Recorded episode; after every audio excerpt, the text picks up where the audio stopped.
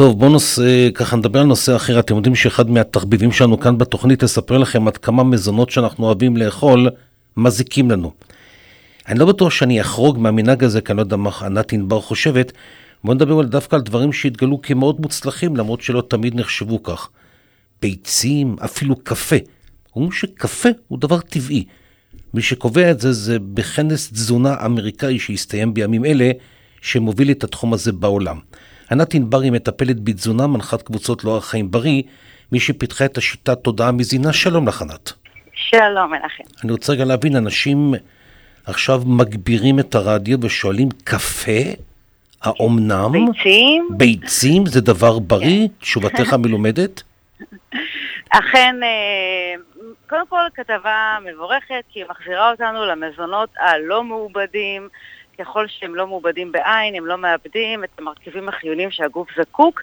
כש, כשבראש ובראשונה אנחנו מדברים על איזון, כי גם כשמדברים על ביצה, לביצה שלמה, לא כשמפרידים רק חלבון, רק חלמון, אה, ומגזימים עם אה, שבעה חלמונים אה, וכולי, אנחנו אוכלים ביצה שלמה ומקבלים בהחלט מרכיבים, למשל הלציטין, שעוזר לאיזון כולסטרול, אבל גם חשוב למשל במקרה הזה שהצהוב יישאר רך. זאת אומרת, עין עם צהוב רך בהחלט טוב אה, לאיזון כולסטרול וגם אה, לתפקוד המוח. אבל שוב פעם, במידה, ברגע שאנחנו מחליטים שביצה או קפה בריאים, אנחנו אוכלים אותם בכמות יתרה, ואז זה הופך ללא בריא. כל דבר באיזון. מה שחשוב בכתבה, שחוזרים אחורה, כשככל שאנחנו אוכלים מוצרים לא מעובדים, אנחנו בעצם מקבלים את המרכיבים החיוניים שעוזרים לנו לאיזון, סוכרת, סרטן וכולי, בהחלט. קפה, לגבי קפה, הוא בהחלט מהטבע, אבל יש בו חומר המכר קופאין, במידה נאותה, בהחלט נכון. לכן אנחנו אומרים, לא, עד שלוש קפה ביום. על פי הפרסומים האלה, אנשים ששותים שלוש או יותר כוסות קפה ביום, מקטינים את הסיכון להתאשפז בגלל מחלת כבד.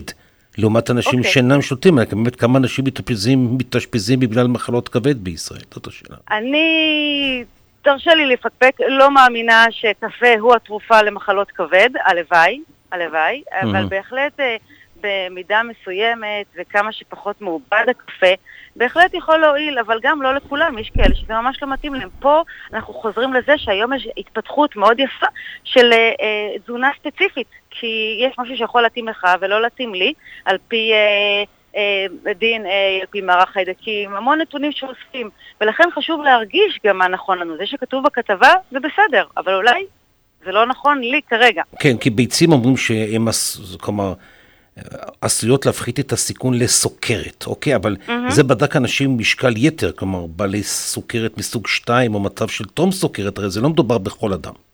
תראה, יש, יש שם הרבה נתונים לא ברורים, כי אם את הביצה הבן אדם אוכל במקום פרוסת לחם, אז בהחלט שזה יעזור להוריד את הסוכרת. Mm-hmm. השאלה היא בהשוואה למה? כי אם אה, הוא נמנע מביצים כי אמרו לו כולסטרול ובמקום זה אכל אה, אה, לחם ושאר אה, מרכיבים אה, יותר פחמימתיים, אז נכון, הביצה בהחלט בדרך עקיפה תעזור לו להוריד את הסוכרת.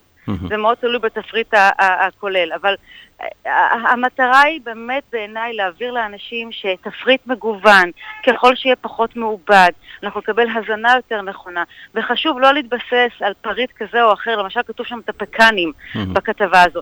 אני יודעת שאגוזי מלך עשירים באומגה 3, שבאמת עוזרים לנתונים של אם זה גם סוכרת, ואם זה טריגליצרידים וכולסטרול, ועוד הרבה דברים אחרים. פקנים יותר שומן רווי, אני לא יודעת בדיוק מה מתייחס שם, כי הכתבה כן. היא די ככה מוגבלת. אבל בהחלט המקום... כן. כן. את יודעת שכל יום הרי מתפרסם דבר חדש, עכשיו נגיד פורסם ש-57 אה, אחוזים מהציבור הישראלי צורכים שקדים לפחות אחת לשבועיים, זה סקר של מועצת הצמחים. אז אולי מישהו הזמין את הסקר הזה, אבל את בעצם, אם אני מכיר אותך היטב, אז אה, ענת ענבר, את, אין לך בעיה עם שקדים, נכון? ממש לא. אין לי בעיה עם שום דבר בעצם מאוזן. גם לא עם שוקולד או משהו דן. כל עוד הוא מאוזן, ושלא נחפש שהפקנים או הקפה או הביצה לכשעצמם, הם יביאו לנו את הבריאות. תמיד איזון לגוון מזונות, להכיר, להתנסות ולהרגיש מה נכון לנו. אגב, המעניין בשקט שרבים אמרו, 72 המשתתפים בסקר הזה אמרו, שזה מין כזה נשנוש בין הארוחות. Hmm. אז מה מזיק?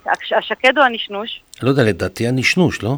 בדיוק, כל הכבוד מנחם, את רואה? הנשנוש, לא השקד, הנשנוש מזיק. נשנשת נפוצה זו מחלה שיש לטפל בה, ברגע שזה בארוחות סדורות, בסדר, זה מוריד סטרס בגוף, זה מכניס בהחלט עליית מטאבוליזם, זה טוב לנו. נשנשת לא טובה לנו. ברור.